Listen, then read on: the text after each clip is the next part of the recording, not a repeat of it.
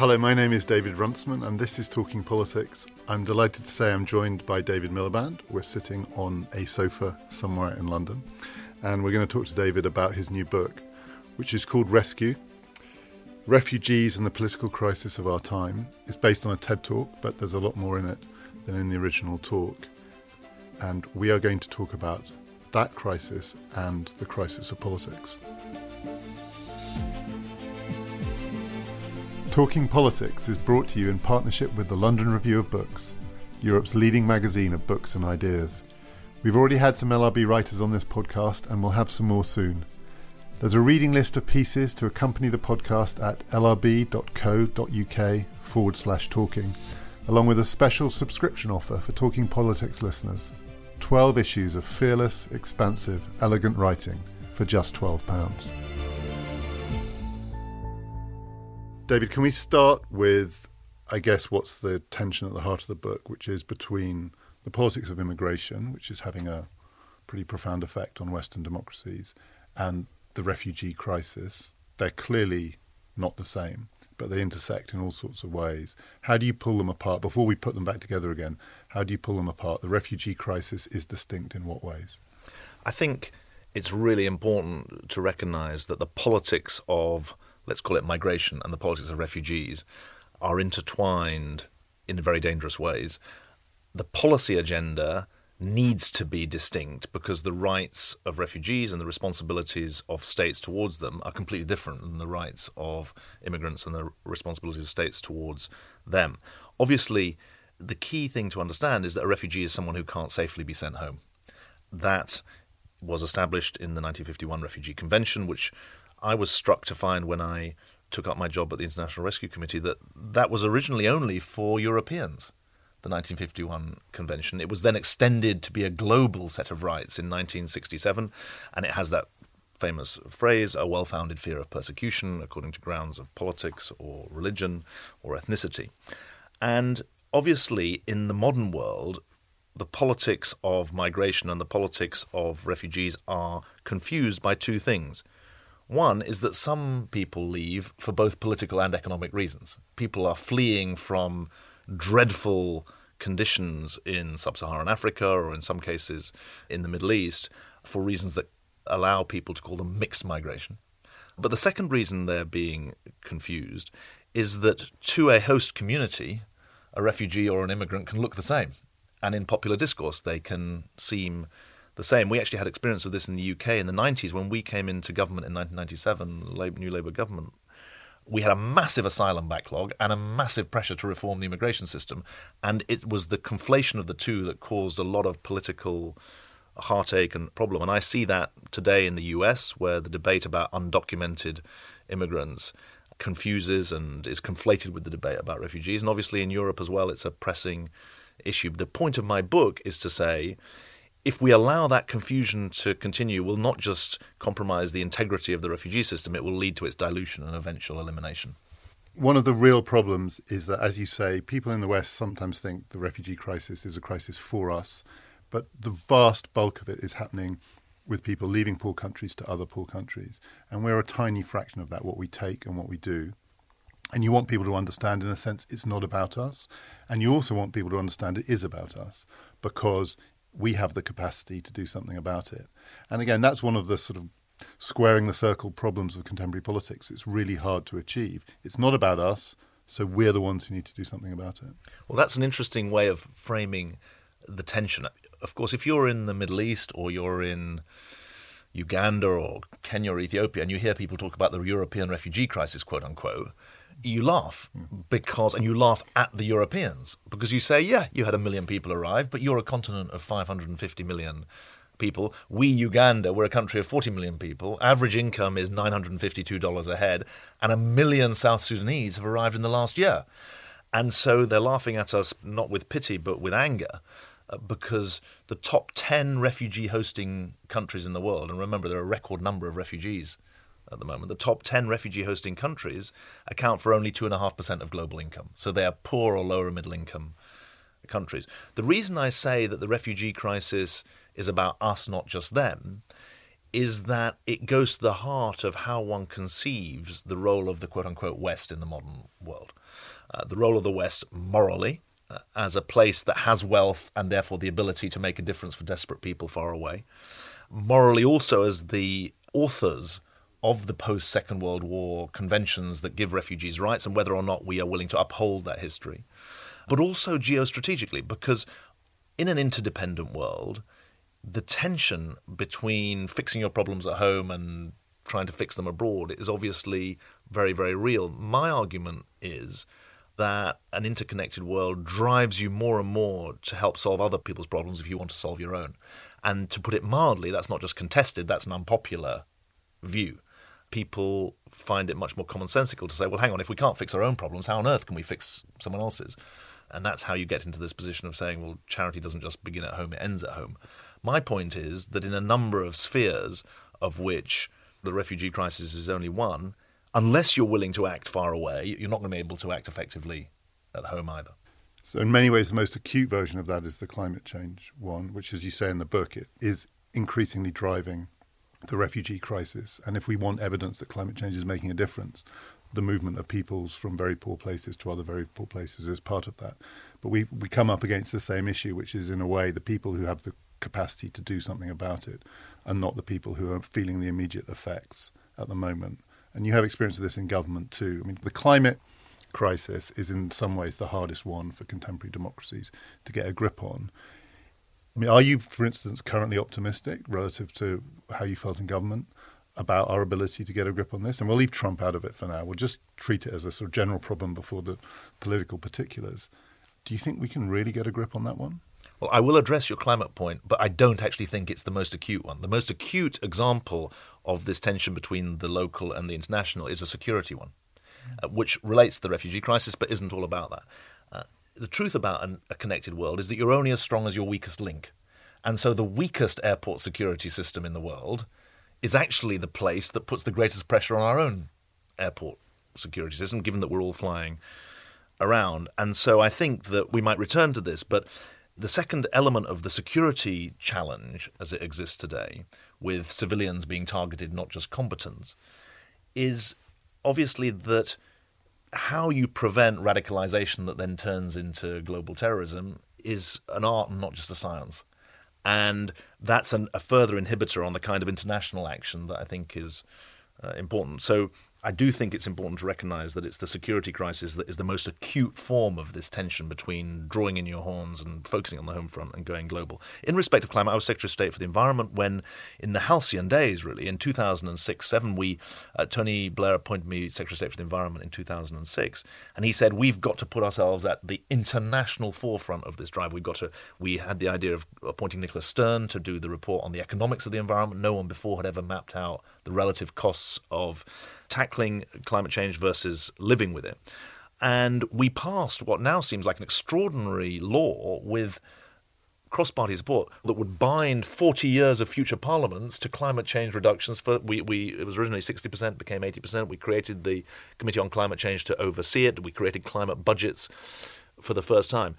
Now, I was obviously much more optimistic then about the role of the Western world in leading the fight against climate change.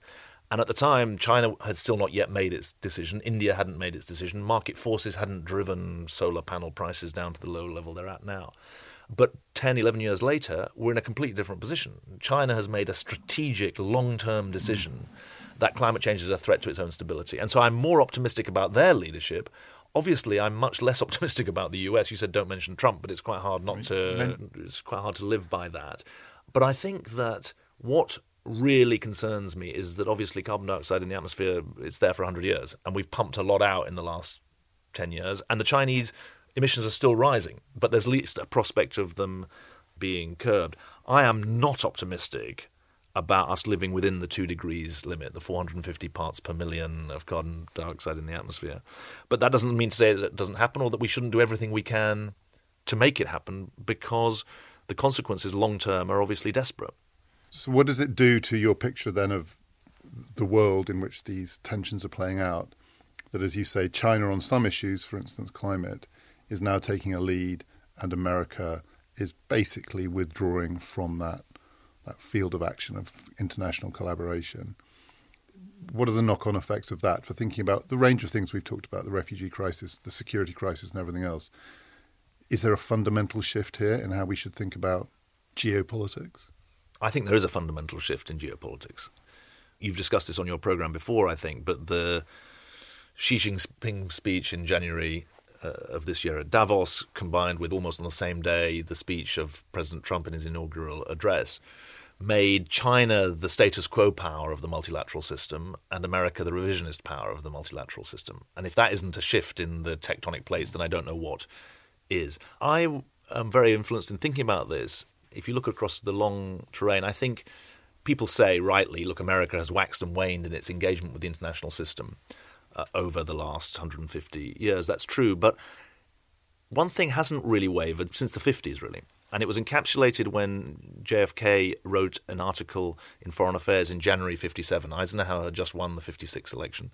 Uh, JFK went to 14 different countries, Indonesia, Israel, uh, around the world, and he identified two major themes. One was independence, decolonization, and the second was interdependence. And I think I'm right in saying you're, you're the professor of politics, not me. You might know better than I that, or you hope you know better than I. I don't think that notion of global interdependence had been coined before. Uh, JFK then made a very famous speech in 1961 about calling for a declaration of interdependence, not just a de- declaration of independence in the States. But the heart of his argument was that global cooperation in an interdependent world was a positive sum game. And that is under systematic attack from the Trump administration. That Wall Street Journal article by Gary Cohn and General McMaster that said the international community is no such thing. It's a global arena for competition between countries, companies, and slightly bizarrely, NGOs they threw in as well. But that zero sum view of the global community is not just a rhetorical difference with the Chinese talking about win win, it's a fundamental difference of philosophy. Now, it doesn't infect Europe in the same way, but I think that China has made a clear and long term decision that upholding the global system is in its interests. And America is not in that position at the moment. And I think that even if President Trump only turns out to be a four year presidency, nothing will be the same afterwards because once you've withdrawn from the TPP and had four years of the refashioning of the East Asian settlement, that's a different world. Once you've had the questioning of America's role in NATO, things don't revert back. Once the elastic band has been broken, it doesn't go back to, to where it was before. And I, I think we are at a different point. And what I would argue is that Europeans need to double down on their commitment to the multilateral system. Now is the time to do it, um, not in some kind of anti American way, but uh, recognizing, as Mrs. Merkel said, is that we've got to do it ourselves and hope that they come back to the system. Do you think there's any plausible way that Britain can play a positive role in that post Brexit? I mean, is there, you know, obviously there are all sorts of different visions out there what Brexit might mean. It's not inevitable that withdrawing from the European Union means an abandonment of multilateralism. Not in theory, anyway, but do you think in practice there's any feasible way that Britain can be a multilateral player outside of the EU? Well, I've described Brexit as an act of unilateral political disarmament. So my view is, is out there. I think the only way that Britain comes back to being a major global player post Brexit is in the event of a collapse in Europe. The great hope of the Brexiteers, and I, I don't think it's unfair to describe the way Michael Gove and others spoke before the referendum about the future of Europe, to say it was a hope that Europe would collapse. Their view was that these regional alliances were a thing of the past, that Vietnam was as close a neighbor to us as Germany, that uh, the global village meant that it was the end of geography rather than the, the end of history. And I have a very different view. I think that the weakness of global governance means actually that the logic is that regional alliances become more important, not less important, regional structures of cooperation. And I think for Britain to deal itself out of the European game, of course, we've got a seat on the UN Security Council, but I see that under more pressure in a post Brexit world. And one of the reasons I still feel passionately about keeping alive the slim possibility that we might not end up leaving is that the politics as well as the economics are so dangerous and damaging. Last week we spoke to Jan Werner Muller, and you quote him in your book. He's kind of cornered the market in trying to diagnose populism, but he makes a particular emphasis that the populism on the right, and the kind we see in Europe, and Trump's a version of it, Modi's a version of it, but the European kind is almost the the definitive example. It claims to speak for the people against elites who have somehow allowed foreigners or outsiders to infiltrate democratic politics. And he draws a distinction between that right populism and the versions you might get on the left. And I, am genuinely open on this. I'm not sure. I don't know how far you can hold that distinction. It depends what we mean by populist on the left. But if it's Mélenchon or possibly even some of the people around Corbyn, it doesn't target foreigners in the same way, but it is always looking for outsiders to blame. I think that he says that left wing populism is dyadic and right wing populism is triadic. Left wing populism is about the betrayal of by the elites. Um, right wing populism says it's the the villain is the foreigner. The elites have been in league with them, and I think that they are quite different in a way. The the left wing populist attack on Wall Street or on the City of London is that these people have been rent seeking but not as part of some global plot. I mean, the Gnomes of Zurich was the uh, allegation of in the 1974 government that uh, uh, had uh, somehow brought them down. I think what's important is to try and recognize two things. One, that globalization is too unequal, too insecure, and too unstable, and it's not being managed well. There's a mismanagement and undermanagement of the global commons and of the regional commons in the European uh, space. And we need to recognize that and address it because that is the root cause of the discontent. And by the way, that includes migration and refugee issues. It's been undermanaged and in some ways mismanaged. The second thing, though, that gives me pause is that those parts of Europe and America that are most angry about immigration and refugees, it seems from the data, are those with the fewest immigrants and refugees. And that must give you pause about what's really driving the populist revolt.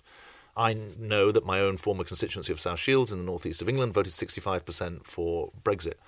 It has a Yemeni population, interestingly enough, of about 1,000 who came in the 1890s, Britain's oldest Yemeni population, seafaring. So, Yemen, a great seafaring nation, South Shields, a great merchant seaman nation. But no one suggests that the Brexit vote was an anti Yemeni vote. It's got a Bangladeshi community, South Shields.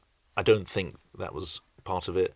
It's got a very small Eastern European population. And so the question for Jan Werner Muller that uh, I'd like to ask him if I ever get a chance to do more than simply communicate communicate by a podcast is how does he explain that those areas that have had the greatest influx of quote unquote foreigners that, in his terms, would be subject to the greatest quote unquote strain seem to show the greatest not just resilience but embrace of that. The great urban centres are the economically thriving as well as socially diverse parts of the Western world.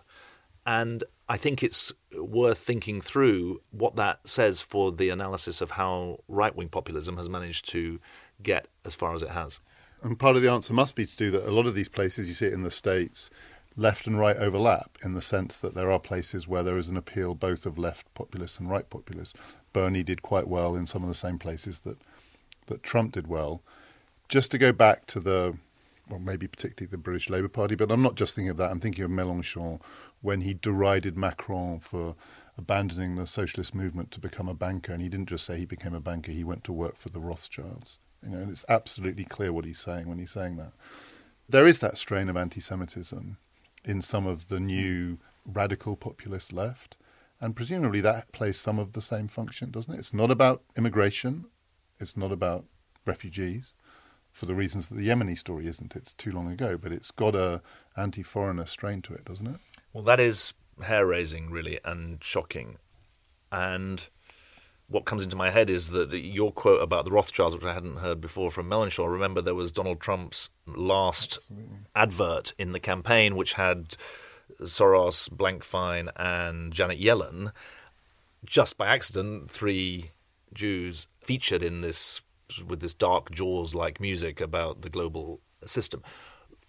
I think that you've also got to remember that in the Charleston demonstration about the taking down of the statue of Robert Lee, they were chanting, Jew will not replace us. And that was really shocking to me. I, I, it was a, it, it, brought you up short about the extent to which anti-Semitism is willing to shout its name and its and its credo of hate. So look, I think one's got to just be very clear that we're living in an age of extremes. I mean, Hobsbawm's famous book was describing a century that's meant to have gone, the short 20th century. But this is the age of polarization. The economic polarization, I think, is at the heart of this. But one can't just be an economic determinist. It would be stupid to say there's only the economic factors, there are social factors as well, but they're not new. I quote in my book the fact that in 1939, 1940, two thirds of Americans didn't want any Jews to be allowed into the US. So this interplay of politics and policy is real throughout history on the refugee issue. Now, if you don't have good policies, then you can't get the politics right. But having good policies on its own is obviously also not enough to get the politics right. In this age of extremes, why do you think it's mainstream social democratic parties that, on the whole, are the ones being squeezed? I mean, the vision that you lay out, I hope you're happy with this description. It's got many classic social democratic strands running through it. We'll talk about the Labour Party perhaps in a second and where that fits in. But if you look at Europe in particular, across the continent, in Germany, in Holland, in Spain, in Italy, Renzi's party, you know, every time there's a there's a dawn of social democracy, the dawn is quickly followed by some kind of darkness again. Why is social democracy the form of politics that seems to be the victim of this new kind of extremism? Well, my narrative is that both centre left and centre right are the victim. My very shorthand way of putting it is that globalization challenges both centre left and centre right, but in different ways. That globalization has challenged the centre left's commitment to limit inequality, and that is what has undermined and corroded support for social democrats. That globalization has challenged the centre right's claim to be the parties of social order and cultural conservatism, if you like.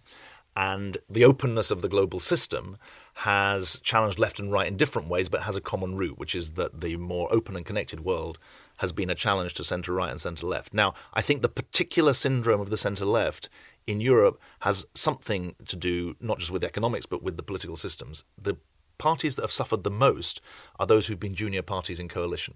I'm thinking of the Social Democrats in Germany, I'm thinking of the Dutch Social Democrats as well. And they've been absolutely killed by being seen to be locked into a economic bargain that has not delivered for their own people. There are additional elements in Germany to do with the Hartz reforms and things that you've discussed on your program before. But it seems to me that again, I don't want to be an economic reductionist, but until we can radicalize our economic answer, and I don't just mean by that being more Keynesian, it's got to be about how you create wealth, not just how you keep the engine going and not just about how you distribute it better. Until we have a better answer there, especially for the left behinds, we're going to really struggle. Perhaps the exception to that, perhaps not, is France. I mean, the, the mainstream Social Democratic Party in France. It depends how much you think Macron has recreated any of that. But I mean, they were absolutely wiped out in the presidential election. They were, but uh, they, were... They, they, weren't coalition, but they were, in a sense, trapped. I mean, they, I think they came across as people who did not have options. Is that right? I hope he doesn't mind me saying this, but I once asked Jacques Delors why he didn't run for the presidency of France.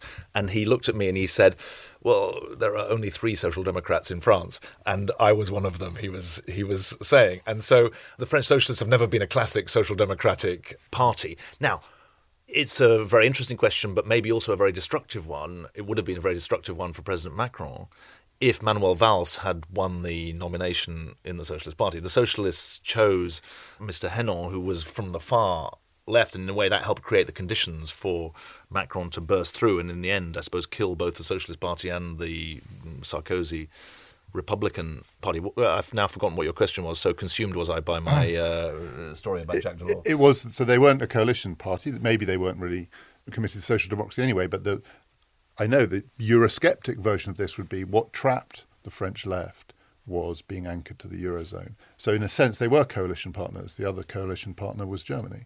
People are looking for a national politics where there is freedom of manoeuvre. So, coalition partners get punished, but maybe, I mean, this is, I suppose, what the people who think that Brexit is well timed because Europe is really in trouble think the trouble lies in that everyone is trapped by a system in which the voters are going to punish them because they cannot behaved with genuine freedom of maneuver. Mm-hmm. The the first thing to say is that the Macron tradition is not wholly new. Remember, the deuxième gauche goes back to the 1970s in France, and I think Macron has described himself as a Ricardian. So there's history there. Now, On the question of freedom of maneuver, the truth is that, to me, that Europe has been locked in the wrong macro stance. Uh, it's been trapped in a stance of what you could describe as pro reform but pro austerity. What Macron represents is a breaking out of that by being pro reform but also anti austerity. And his route to the bargain is to say he's going to use the freedom of maneuver he has in France to reform France. In return, he thinks, and I think he's right, he's going to get some German help. Now, Germany is not going to break with ordo liberalism completely, but I think that Mrs. Merkel recognizes the overwhelming need to strengthen Europe, and to strengthen Europe, you've got to get it out of its 1% growth It's got to get to a 2% plus growth situation. And to me, that is a anti-austerity, pro-reform position. The tragedy of the Hollande administration, in some ways, was that it, it never broke decisively with an anti-reform, anti-austerity message.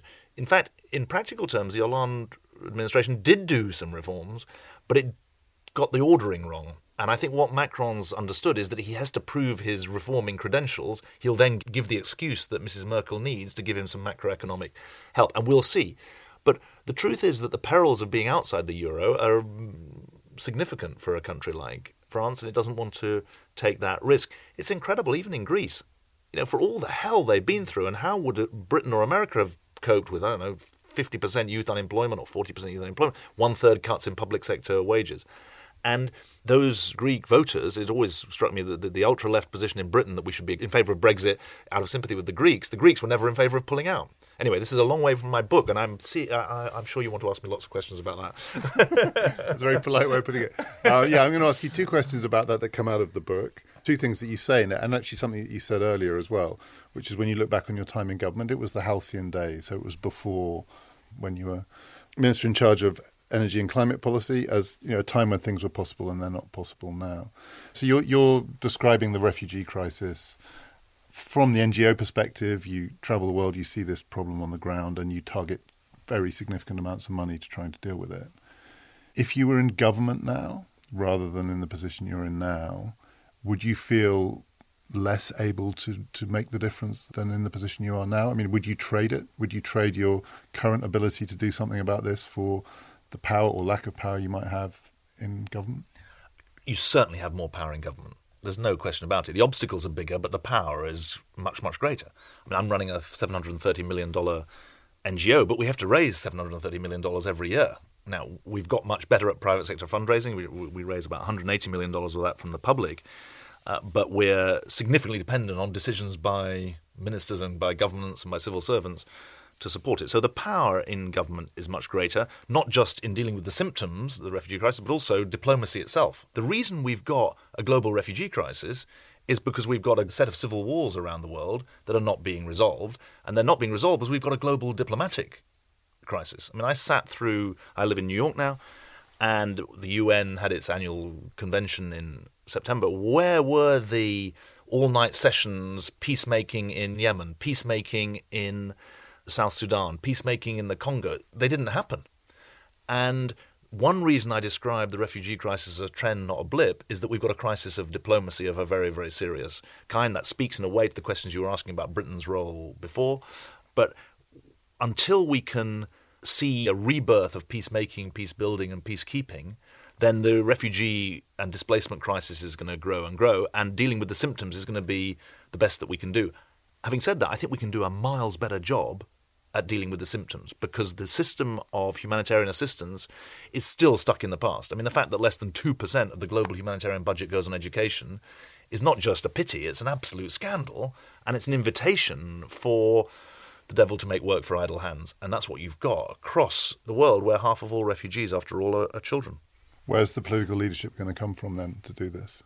Well, interestingly enough, I think that there's a couple of sources. There are plenty of people wanting to make war around the world, but there are also some forces for peacemaking. One set are in Europe. I mean, it is significant that President Macron should be the person who's flown to Saudi Arabia. He's got the Prime Minister of Lebanon in Paris at the moment. He's right to be worried that Lebanon is the, the fifth Middle East war that takes off, if you include Yemen as being part of the Middle East. And so I think that Europe has got the opportunity, if it gets its economic house in order over the next five years, to become a bigger player globally. It can't do it on its on its own. So then you begin to look to well, where's China going to position itself? Is it going to remain cleaved to Russia in the way that it has been, or is it going to follow through on Xi Jinping's Congress speech earlier this month or last month to become more of an independent player globally? That then leaves a big question about the US. Because there is a crisis of diplomacy in the US. 21, I think, of 23 assistant secretary posts in the State Department are not, have not been filled.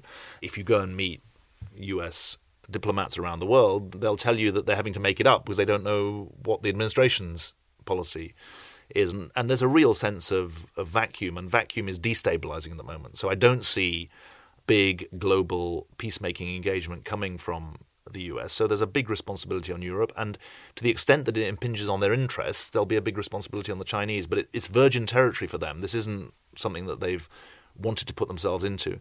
And then obviously the joker in the pack is the Russians and how they see their role. Syria is obviously the fulcrum of this. They've created an alternative process to the UN system through the Astana process. And that's unusual, really, because the UN Security Council has been more important to the Russians than to anyone else, really, especially in the last 25 years. Obviously, it was important when it was the Soviet Union, but I'm told that they're worried about how they transition out of an Astana process that they control to a UN process that they fear they don't control. They've just vetoed the continued role of the joint implementation mechanism, which monitors human rights abuses in, in Syria. And so that's why I describe them as the joker in the pack. In the book, you're quite honest and open about some of the challenges you faced in government, how hard some of it was. We were talking beforehand, maybe in contrast to some other political memoirs, there's a certain amount of mea culpa in there. And you have this very memorable line where you say, I'm paraphrasing you, but you roughly say, maybe I was better at government than I was at politics. One can think of lots of people who don't seem to be good at either, including, I have to say, in the current British government. But I mean, that's probably true of Hillary Clinton too. I think better at government than at politics. Do you think contemporary politics is really significantly hostile to people like you? Or more generally to that kind of mix? Because it does seem harder, in a sense, for the people who fit that description to get a hearing. I don't think that politics is hostile to people like me, but I think politics is a hostile environment. And the hostility knows far fewer bounds. I mean, it, it's wrong to compare it to the world of international humanitarian law, where eight IRC hospitals get bombed uh, last year. I mean, that's of a totally different order. But the rules that applied to politics, including to how not just how politicians are respected, because that suggests a degree of respect that goes beyond what's appropriate, given that accountability is key to it. But the fact that there are no boundaries in what's alleged or said, there are no boundaries in respect of family life and all sorts of other aspects of politics. It means that politics is a very hostile environment. And that's not new in some ways because it's always been the case that if you can't stand the heat, get out of the kitchen. But I think the toll of politics explains why the half life of politicians is so much shorter than it used to be. I don't myself think that people who are good at government should be afraid that politics somehow is impossible. I mean, Mrs. Merkel, in a way, is a counter example to that. And I always smile when people say, oh, you know, the Labour government used to say what counts is what works. And I always think, well, be bloody stupid to say what counts is what doesn't work. You've got to be able to do the business. Now, I also say in the book that linking good policy to good politics is a really difficult thing to do in government. Is essential. I give the example of the financial crisis, where one of the things where the Brown administration did, I think, distinguish itself in a positive rather than a negative way was its response to the financial crisis. But how many people have said to you, you know, the bankers got away with it, when in fact it was people's savings that were at risk. And we didn't, quote unquote, save the bankers. We actually saved people's savings, or Gordon Brown, Alistair Darling, etc. The Tim Geithner, who's he's on our board actually, so I've got to know him in, in the last four years. These are people who saved people's savings. They didn't save bankers. But it shows you the importance of getting that link between good government and good politics. You mentioned Eric Hobsbawm's Age of Extremes. That's the century, the short 20th century, 1914 to 1989. And now we're back in another age of extremes. So when you look at your time in government, particularly the Blair government, a kind of period I think in world history that kind of runs from the O.J. Simpson trial to the financial crisis, you know, that sort of period, late 90s and early 2000s, obviously punctuated by 9/11. But those 10 years, they look to me, and you you got a better insight than I do on this certainly. They look more and more like an outlier. relative to the broader sweep, these fundamental challenges that you're talking about, these geopolitical challenges, deep questions of policy that really shape people's lives. I don't want to make this question sound too hostile because it's not intended to be hostile, but was it easier then? Government is never easy, but was that an unusually propitious time to be, as you say in the book, you were for a while the most successful social democratic party in the world. Was it a particularly propitious time? Do you look back on that and think it is an outlier, at that period? I think that it's important to distinguish two or possibly three aspects of that because it's a very interesting question. I hadn't quite thought about it in those ways. And of course, Mervyn King talked about the nice decade, non inflationary continuing expansion decade. I think two or three things are really important. One, there was almost it wasn't the disappearance of macroeconomic policy, but the relative benign macroeconomic environment. Uh, Chinese growth and production was driving down inflation. Prices were, were low. The oil price jumped around, but it was a relatively placid macroeconomic environment. Secondly, uh, internationally, we were in the post Cold War period. It wasn't the post post Cold War, which we're in now. It was the post Cold War period. And that gave enormous agenda setting capacity and actually policy making capacity internationally to uh, the West, really, because the Chinese experiment hadn't yet come to the kind of fruition it was now. Um, the bad actors hadn't got their act together. And so, in that sense, it wasn't that the problems were easy, but the environment was one in which there felt like there was a lot of agency and the obstacles to action seemed smaller. The third thing I'd say, though, is that the problems were fumingly complex. How you created a low carbon economy before the digital age was a very, very challenging question. There were old conflicts still to be solved there. I mean, remember in that 10 year period, you could actually frame it as being the period from the Northern Ireland peace settlement to the independence of Kosovo. In international relations, there was really tough bits of the jigsaw having to be uh, put together. And certainly, if you were looking at it from a, an American point of view, you would highlight 9 11, but you'd also highlight financial crises in Asia, financial crises in, in South America. So I think it's a very interesting and I think powerful thought that it was a distinctive period. I wouldn't describe it as an easy period. I didn't take the question in the least bit in a hostile way. But I think that the macroeconomic environment is clearly much more challenging now because the rise of the rest has put that much more pressure on the industrialized economies when combined with technology and all sorts of other changes. And I guess one reflection of mine that maybe brings it together is that part of my narrative is that when I say that globalization is too unequal, too unstable, and too insecure, my diagnosis is that that's in part for an obvious reason, which is that globalization has been the victim of its failures failures in the financial crisis, Uh, failures in Iraq and Afghanistan. But perhaps more interestingly, it's also been a victim of its successes. Remember, the architects of global integration wanted to see China and India grow. However, the success of that has meant there's been a shift in the relative balance of power. The architects of the global system wanted a more connected world, but that's created this asymmetric situation where a weakness in a security system far away can cause trouble at home. They wanted more open trade. But of course, that's put strains on Western economies. They wanted a technological revolution. They wanted to sponsor people, money, and ideas to come together to sponsor a technological revolution. That's helped disembowel, in some ways, the middle class. So the global system has been a victim of its successes as well as a victim of its failures. And I think that's an important thing to come to terms with as one tries to think about what does progress mean in the future.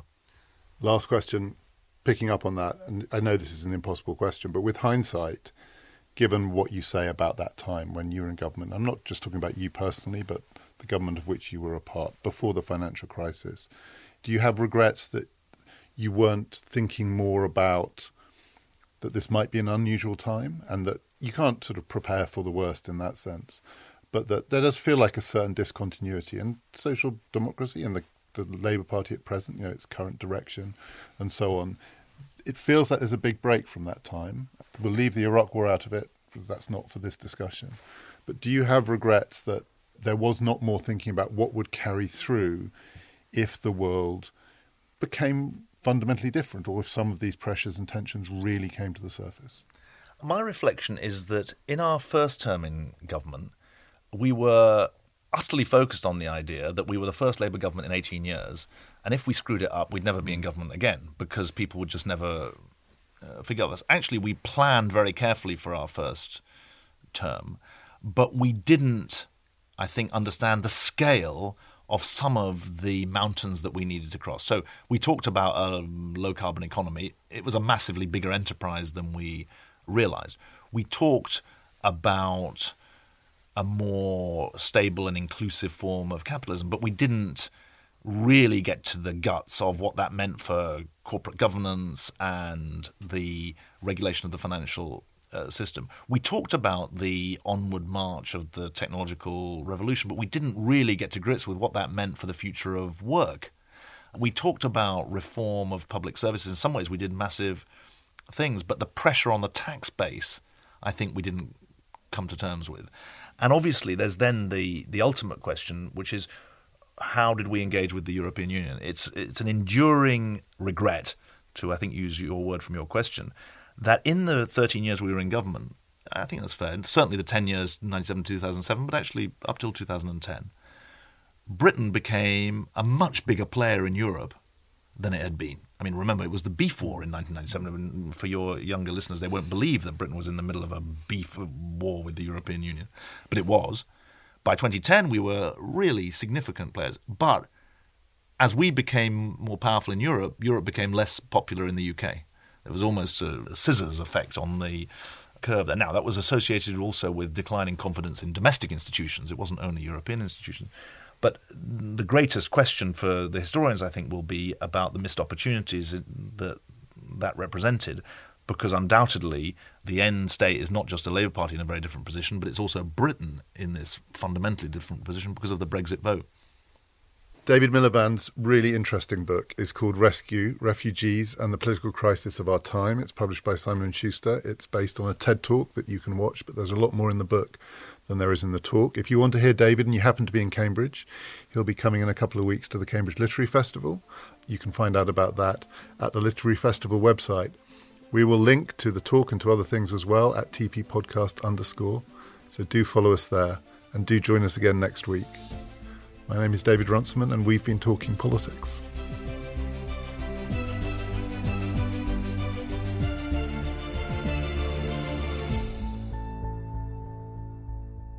Very nice. You've got a nice voice for radio, David. David Runciman, famous for his outtakes. No, we need that on my. Talk about damning with faint praise. My God.